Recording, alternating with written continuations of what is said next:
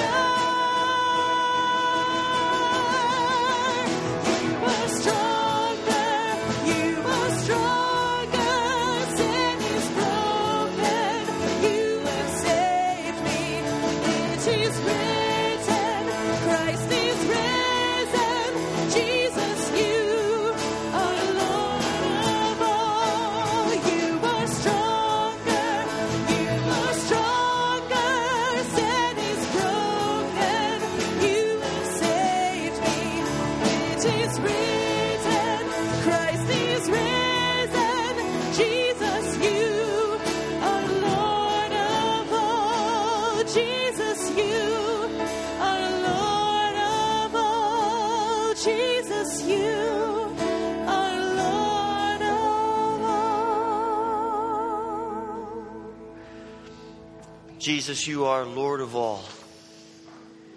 We are here today to proclaim that we believe you to be the King, the risen King, and you are worthy of all of our worship and more. We thank you for being present with us as we gather today. Be glorified in the songs that we sing, in the prayers that we pray, in the scripture we read, the words that we speak. And let us leave here different than we've come. And we pray this through Christ. Amen. I want to invite you to share with a greeting with others who are here in worship today.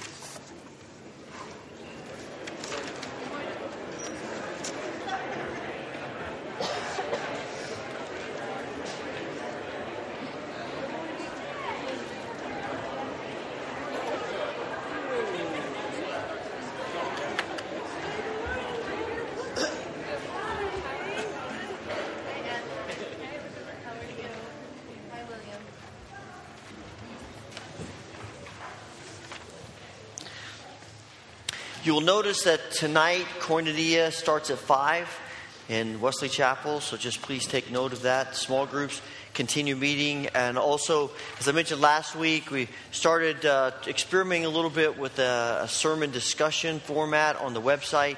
We've updated that, tweaked that a little bit. So uh, after today's sermon, you can go to the website, you can post comments you want to make. Uh, might not be up till tomorrow. I don't know exactly how that works, but um, we'll get that going. But uh, feel free to, to engage in that, and I'll respond as I can.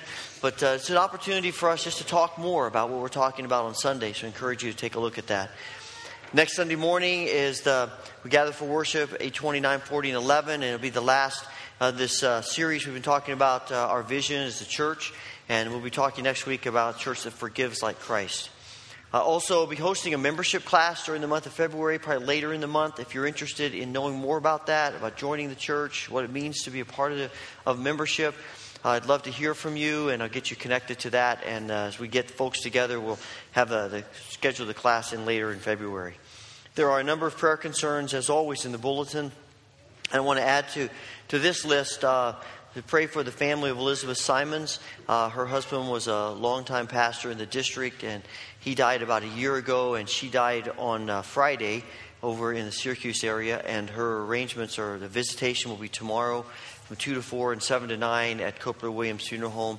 The service will be here Tuesday morning at 11 o'clock, and uh, we want to pray for this family at this time of grief and loss. At this time, we're going to ask the ushers to come and assist us in the giving of our tithes and offerings. Children ages 2 to 5 may be dismissed for Children's Church.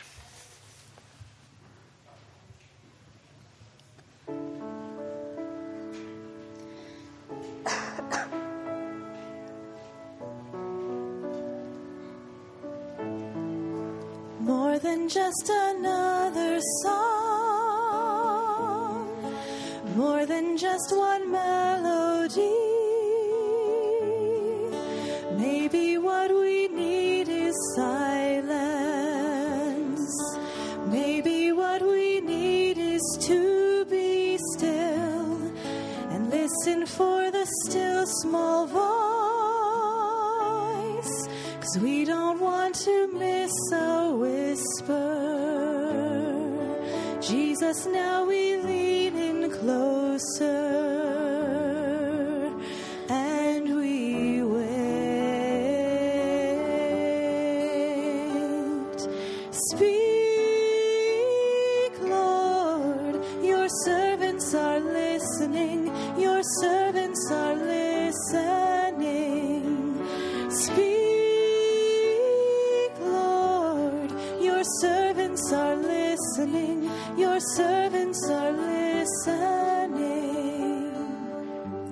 sing with us. Lord, we want to know your heart. Lord, we want to know what moves you, to understand what makes you weep, to understand what makes you sing and smile. This will be our life's one to seek the one whose love has sought us, gazing on your shining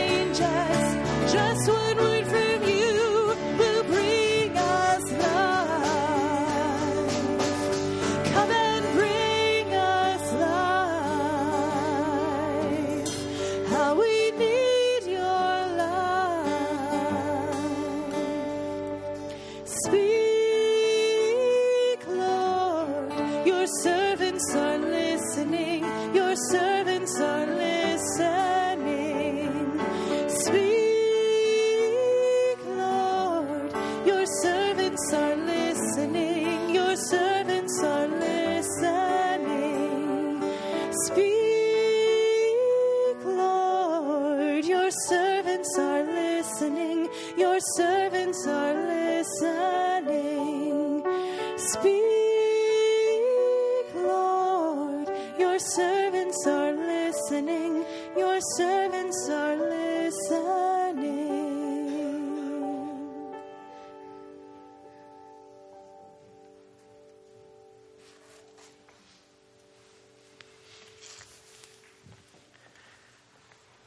We have the opportunity to listen corporately to what God is saying to us. As a part of our opportunity to pray together, if you'd like to use the altar rail as your place of prayer, your place to listen to what God is saying to you and to pour out your heart to God, I invite you to come and to join me.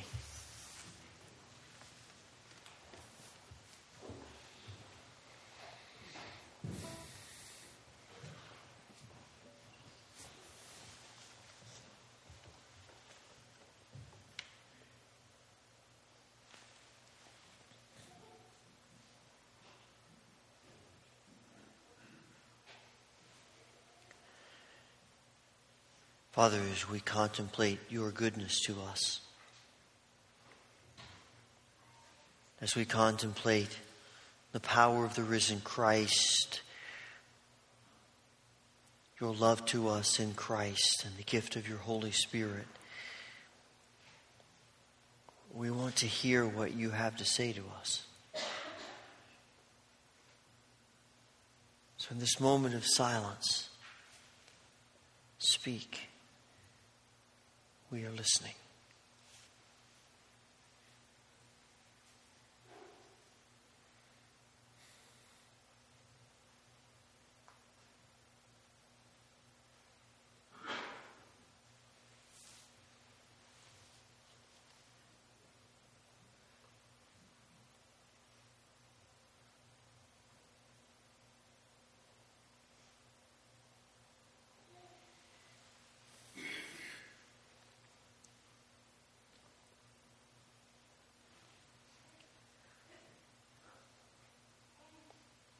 Father, we hear your words of love and grace.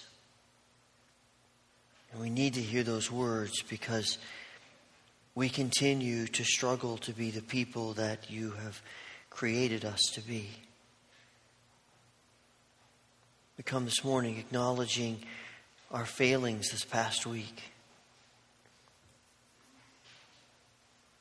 The selfish decisions we've made the ways that we've hurt one another, the, all that we have done to go against your will and your purposes for us. And we ask your forgiveness. Whisper to us words of grace.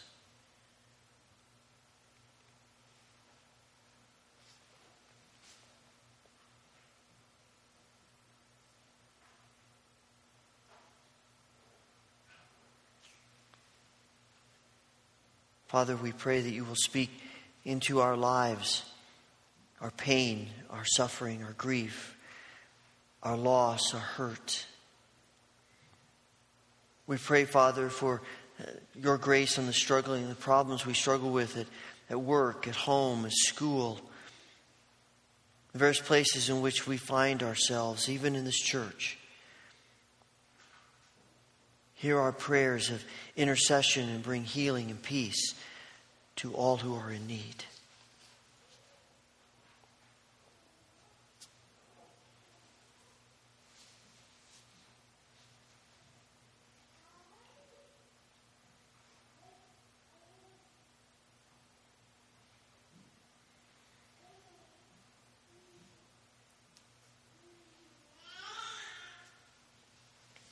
Father, we pray for this world that you've created.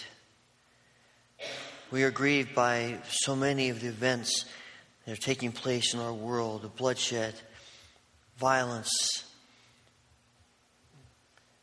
the human struggle with sin that wreaks havoc throughout the world. We pray, Father, that you will bring peace to our world. We pray that you will bring power to your church, that we would be light in the midst of darkness and hope in the midst of despair. In this moment of silence, hear our prayers for this world.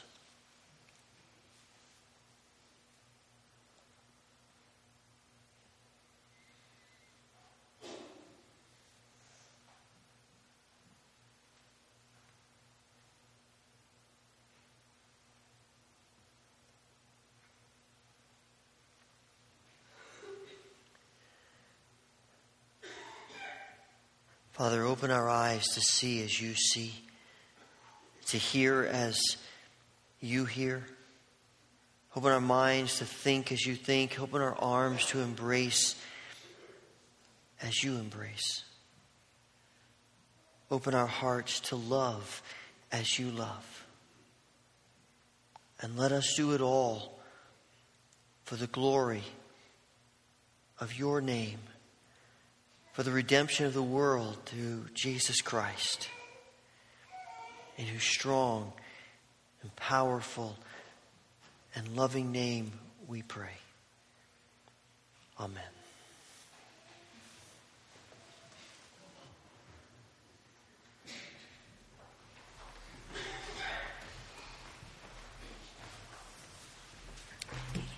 Our scripture reading is from Acts 2 42 through 47.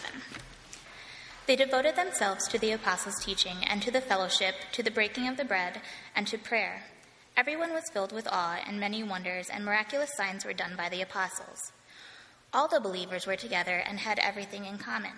Selling their possessions and goods, they gave to anyone as he needed.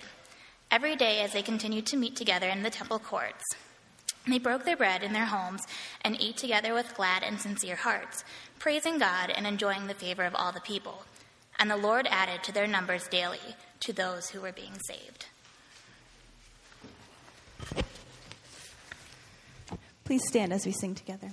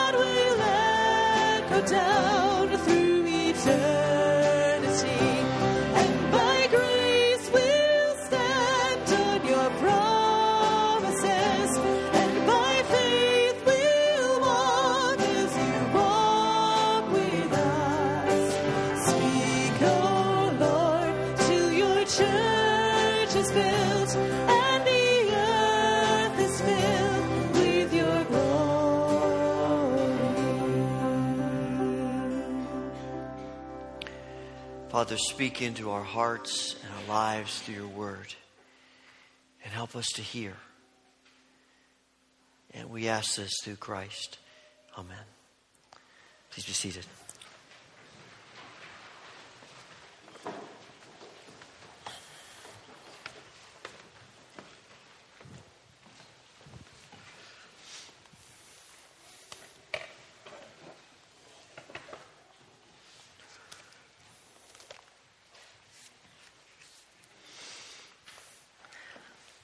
Let me ask you to think about your reaction to this statement. He has not God for his father, who has not the church for his mother. Let me say that again. He has not God for his father, who has not the church for his mother. He has not God for his father, who has not the church for his mother. I suspect that that strikes us just, uh, it's one of those statements that we sort of say, well, I, I kind of agree with that and I kind of don't. I'm, I'm, I'm wrestling with, with the fact that I, I can't really know God if I don't really have, I'm not really engaged with the church. You know, we, we like the church, we're here. We might even say that we love the church and, and we connect with the church. But to say that we can't really know God outside of the church is probably something that we are going to do some mental wrestling with to really come to grips to understand and to agree with. And there, I think one of the reasons for that is because you know, in our in our culture, especially in, in the American culture, you know, we we almost worship independence.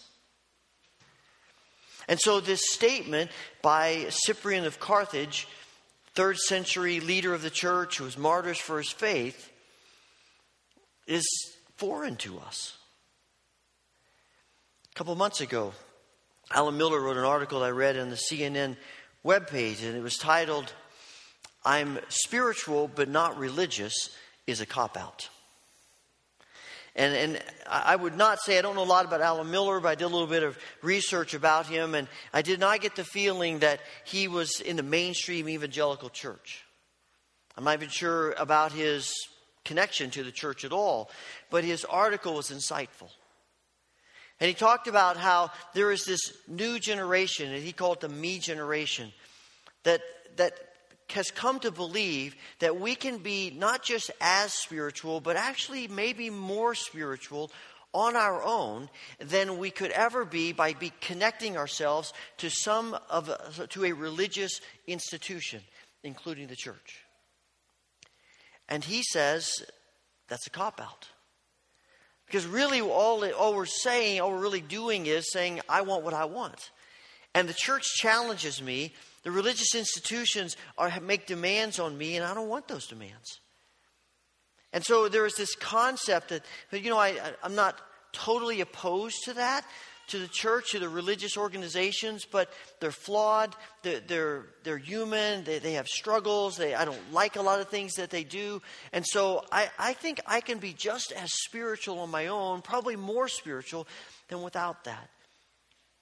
He says what it boils down to is you got people who say they, they think of spirituality as just feeling good and, and doing nice things, but there's really no sense of challenge or transformation as the end result of being spiritual. And I think we understand why not just this generation he's describing, but I think wider generations, why we wrestle to not believe that.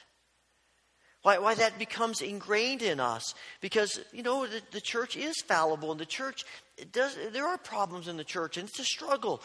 And, and we've been hurt by the church. And people are, are put down by the church. And there's judgmentalism in the church. There's all these things that we don't like in the church. But the truth is, it doesn't really have anything to do with anything when it comes to connecting our faith with God. Because when we look through the history of God's people, it has always been about being connected to God's people.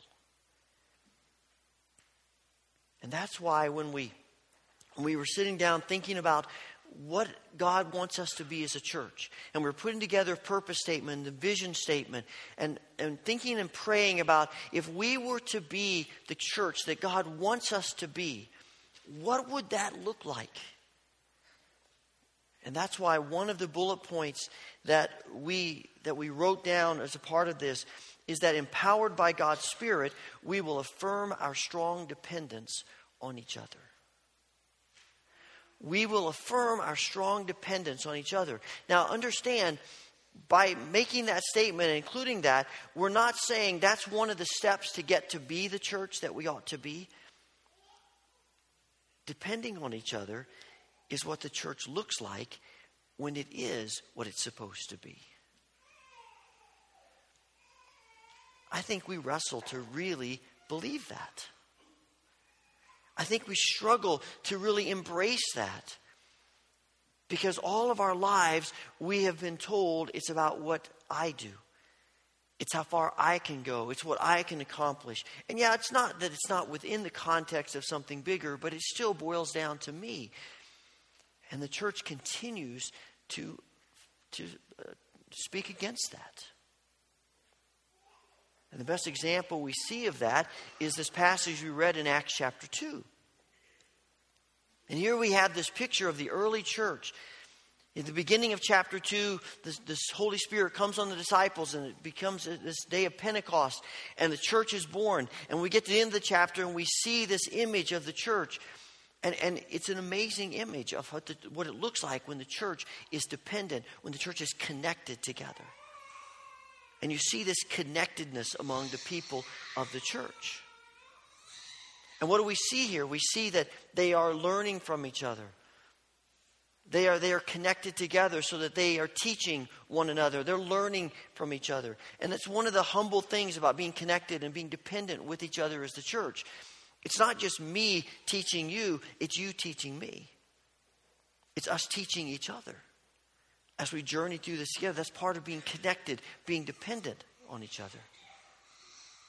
There is a sense of testing what the Spirit says to us that we find when we are connected and dependent on each other. You know, we, we all want to, to believe that, the God, that God speaks into our hearts, that God speaks into our lives and our minds, and that God gives us a word. The problem is we don't always hear God clearly because we are fallible, flawed human beings. And sometimes what we think is a word from God may not be at all. And how are we going to know that unless we have other people around us to help us test that? And it's one of the things that the church does for each other. We speak to each other about what God is saying into our lives. When you hear, ever so often, you hear stories of someone who, who goes off and does something heinous, and they say, God told me to do this.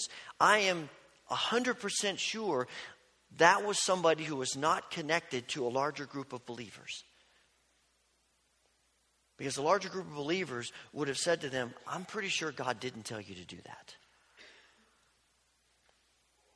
It's that independent, I'm going to listen to God myself and I don't care what anybody else says, that leads us to behavior that we shouldn't do.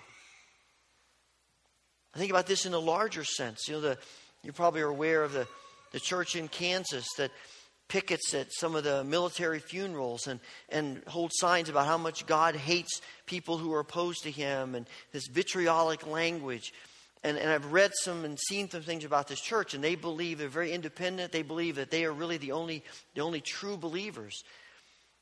And, but, and I suspect that if they would open themselves up to other people and say, okay, we've gotten this word from God that we ought to go do this, what do you guys think?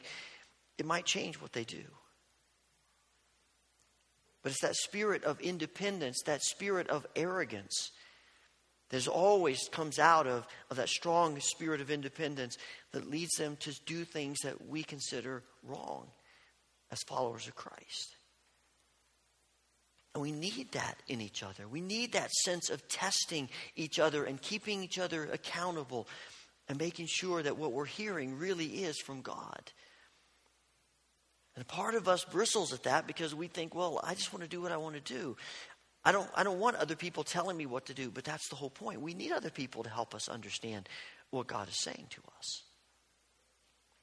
And there's a sense of serving together. You know, that we, that we share the ministry of the church with each other. We teach each other's children. We work with each other's youth. We, we connect each other to the body. We serve together outside of the church in the ministry of the church, we work together. And we can accomplish so much more together than any of us can individually. We give of ourselves in service and in compassion and being there for each other and connecting our lives to each other so that when one person is hurting, we can step in and support them and care for them. And when it's reversed and we're hurting, people step in and care for us. You can't do that when you're just all on your own. And there's this idea of sharing that we see here in this picture. It talks about how whatever they had, they, they shared with one another. And as anybody had need, that they shared with them. And they just had this sort of community feel of what's mine is yours and what's yours is mine. And that sort of grates on us in our independent culture. We tend to say what's mine is mine, what's yours is yours. And I might share with you if I have enough. But in the body of Christ that we see in this picture, it's just if if I have it, you have it. If you have it, I have it. It's all ours. Because we're in this thing together and we share together. And that's why we talk about, you know, giving to the church and, and giving to each other and giving to the body. We're able to accomplish so much more because as we give to the church, we're able to, to you know, have Sunday school classes and Wednesday night ministry to our children and youth ministry and, and missions. And we, we help people who are in need through the food pantry and the benevolent fund. And we, and we have staff that can lead us and guide us and, and help us in counseling and all the different things that we do. And all of this is because we give to each other. And quite frankly, you know, we don't talk about a lot about money, but quite frankly, we're, we're a long ways behind in our budget. And maybe even as we're th- talking today and thinking today about our dependence on each other and our connectedness to each other, maybe God will lay on your heart to say, I can be a little more generous right now. And I can help with the ministries of the church. Maybe I can't go do all of those things other people can do, but as I give, it frees up other people to do those things as we share together. But we do that not only as a local body, we do that as the wider church also. You know, our church is a part of a Western New York district of Wesleyan churches. And, and we are sister churches and we share things and we work together. One of the most profound examples of that was a couple of years ago. Our, our, district, we have this big liability insurance policy through the district, and all the churches are tied into that. And of course, because we're all together in one policy, we get a better rate. And we changed insurance companies so that we could get better coverage at lower premiums. And what ended up happening out of that was that about a third of the churches premiums stayed the same, and about another third their premiums went way down, and another third their premiums went up a little bit. And ironically, the churches that were the largest, their premiums went down, and the churches that seemed to be the smallest, their premiums went up. And so, as the district leadership looked at this, we said, they said to uh, the churches, and we were one of the larger churches, and our premiums went down. And they said to those of us who went down, Would you be willing to give back some of what you have saved so that we can put that into the fund so that these smaller churches that have to, are going to have to pay higher premiums won't have to do that and they can their premiums stay the same. And our response was of course. Of course we do that. That's what we're about. We're about sharing. We're about giving to each other. We're about helping each other. That's what we do. And i don't think there was a church in that list of, of churches that gained from this new decision that didn't say immediately sure we're glad to do that. We help each other.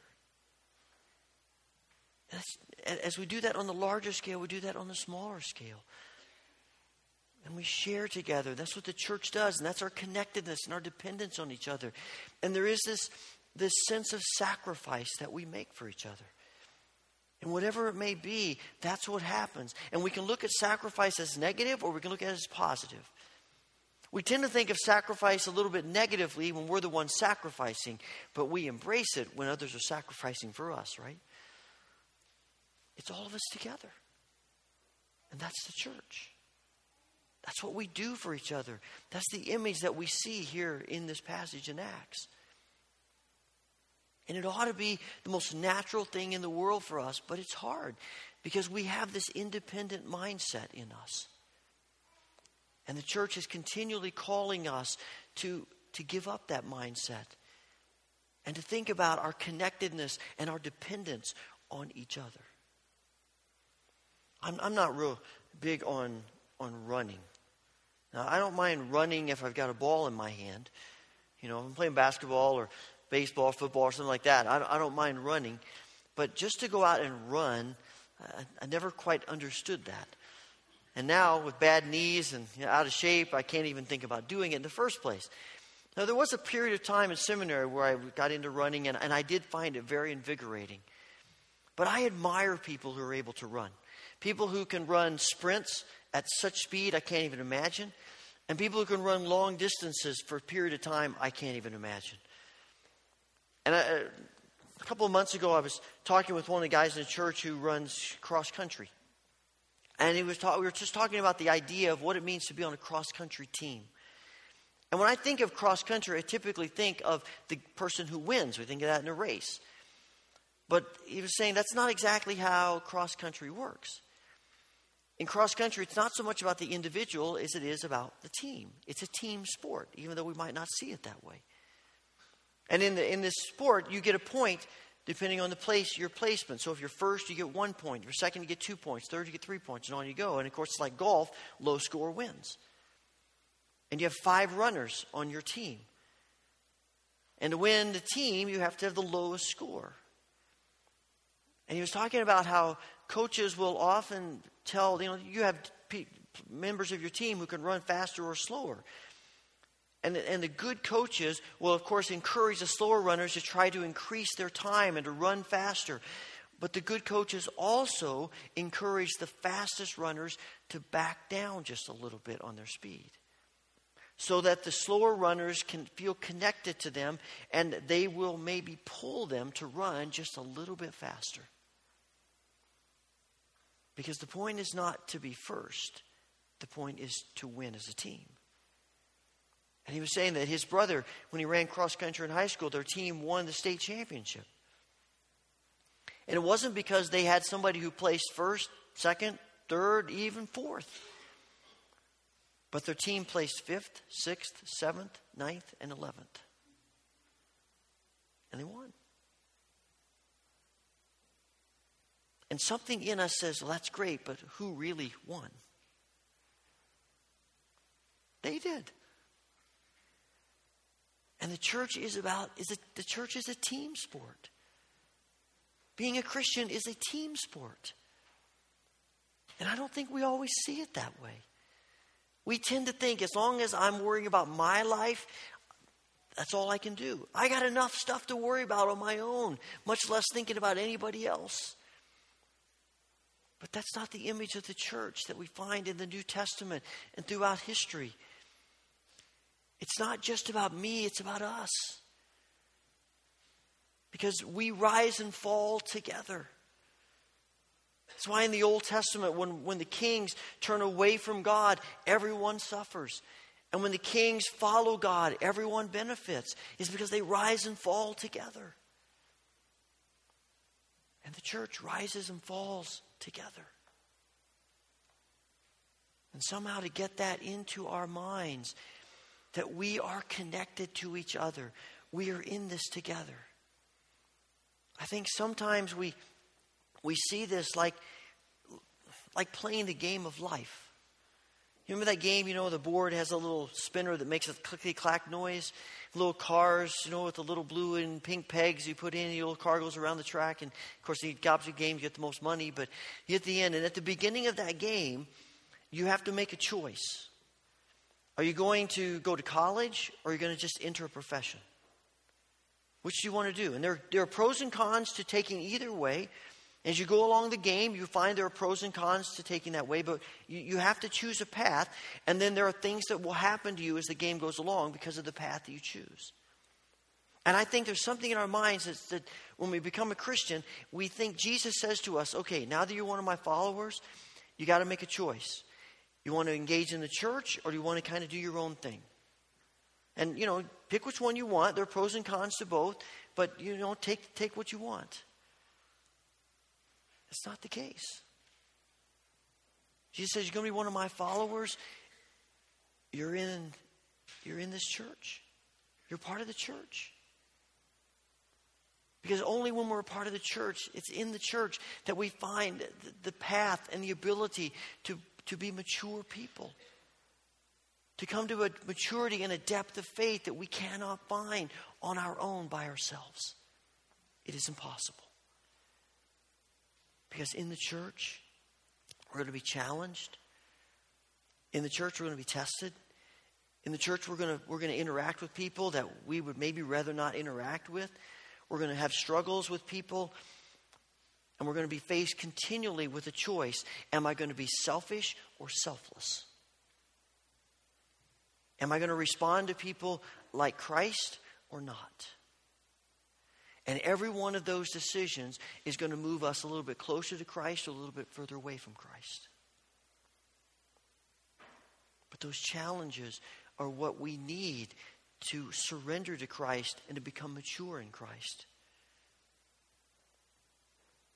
Know, the, the hard part is that is that we we have this sense that the early church is perfect.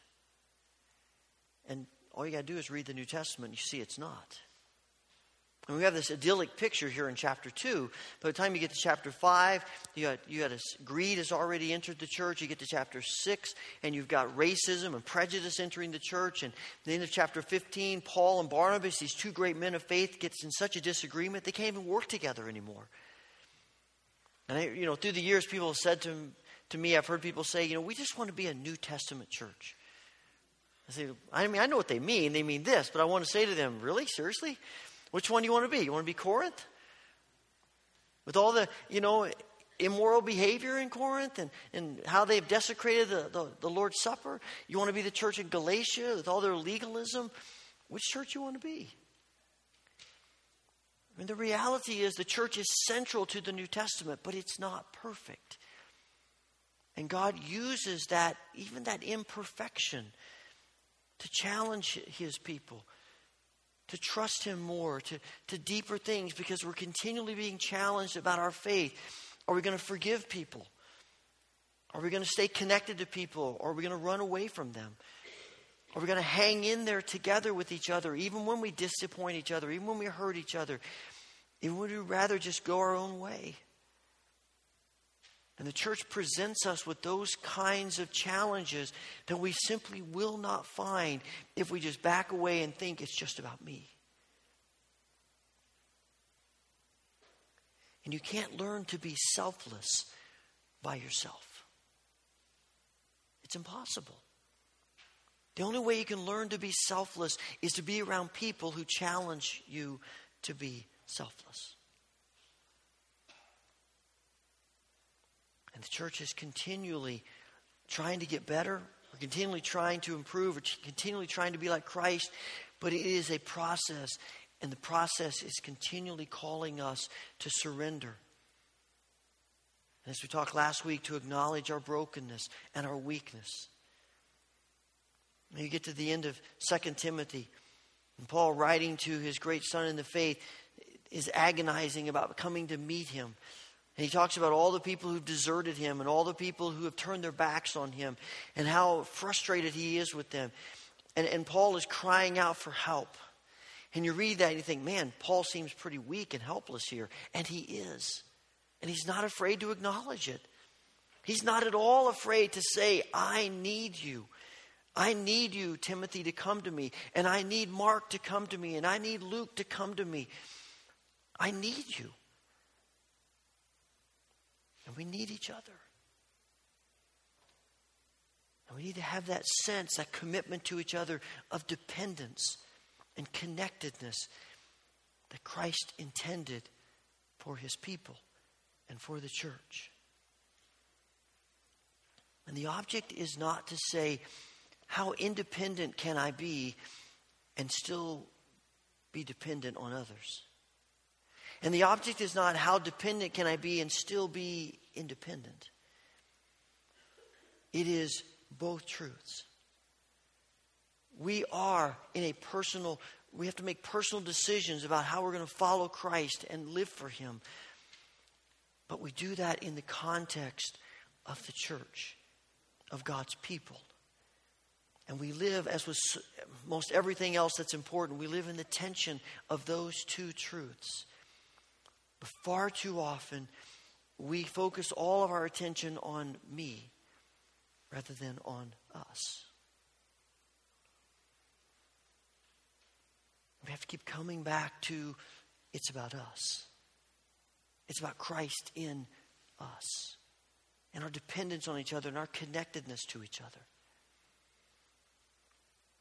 You should ponder where did this idea come Where does this idea come from about the dependence that, that Christ calls us to in the church? Where, where does that idea originate? And it seems to me that that idea, the spirit of dependence that Christ is calling us to as the church, that idea originates in the spirit of the Trinity. The Godhead is not a static relationship, it is dynamic. And I don't claim to understand the Trinity, uh, all that there is related to the Trinity, and I can't wrap my mind around the Trinity, and I don't know of anyone, possible human being, who can. It is beyond us. But one thing we find from the scriptures is that there is this dynamic dependence and connectedness of the Godhead, of the Father, Son, and Spirit.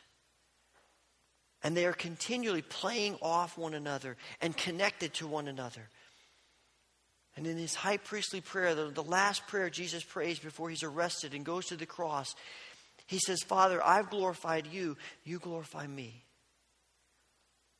And then he says, Father, what is yours is mine, what's mine is yours. And in that same paragraph, he talks about the Spirit coming to sanctify his people. There is this interconnectedness, this interdependence of the Godhead.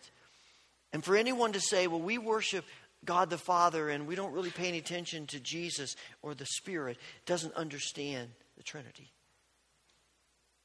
And there are churches who, who call themselves Jesus only churches. We're just about Jesus and we don't really pay any attention to God the Father or the Spirit.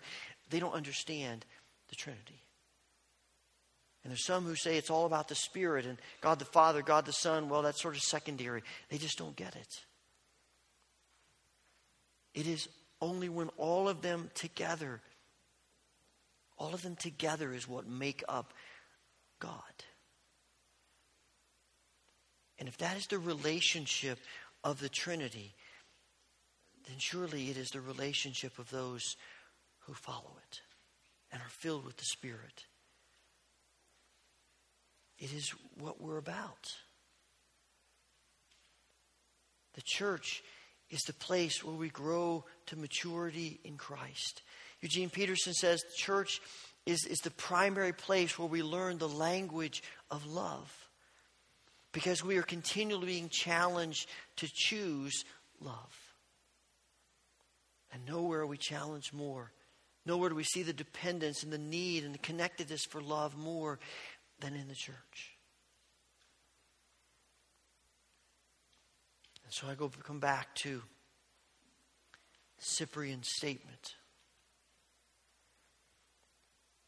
He has not God for his father, who has not the church for his mother. And I'd like for us to take just a few moments to think, to ponder, to pray about our commitment to dependence on each other. By our lives, by our decisions, by our actions, are we truly affirming our dependence on each other?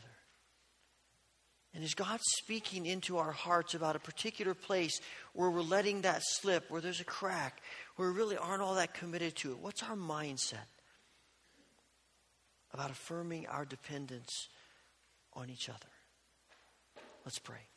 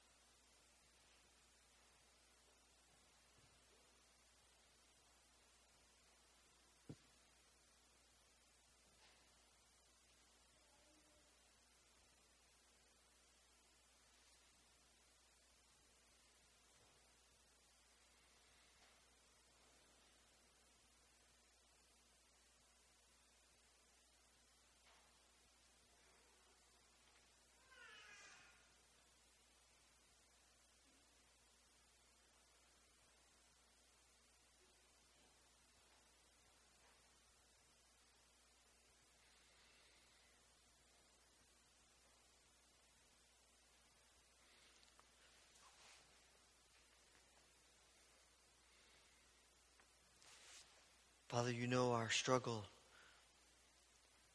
about wanting our independence.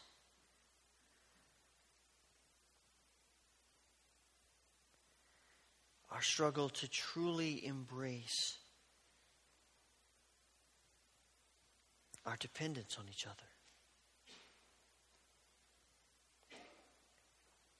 Help us today to, to hear you speaking into our hearts and our lives.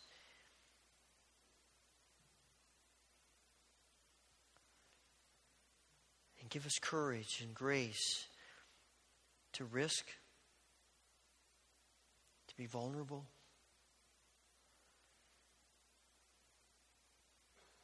That we might know the joy and the blessing of dependence on each other as your children. And we pray this through Christ. Amen.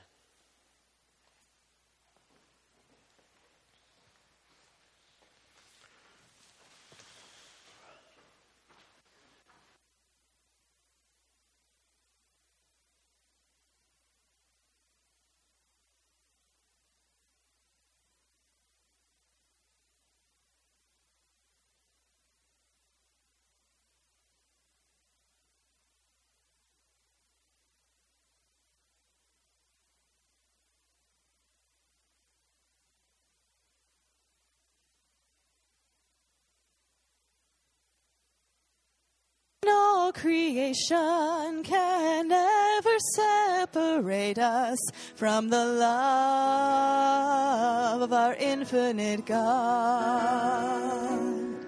And it's not that we first loved Him, but that He first chose to love us, even as in sin and darkness we trod.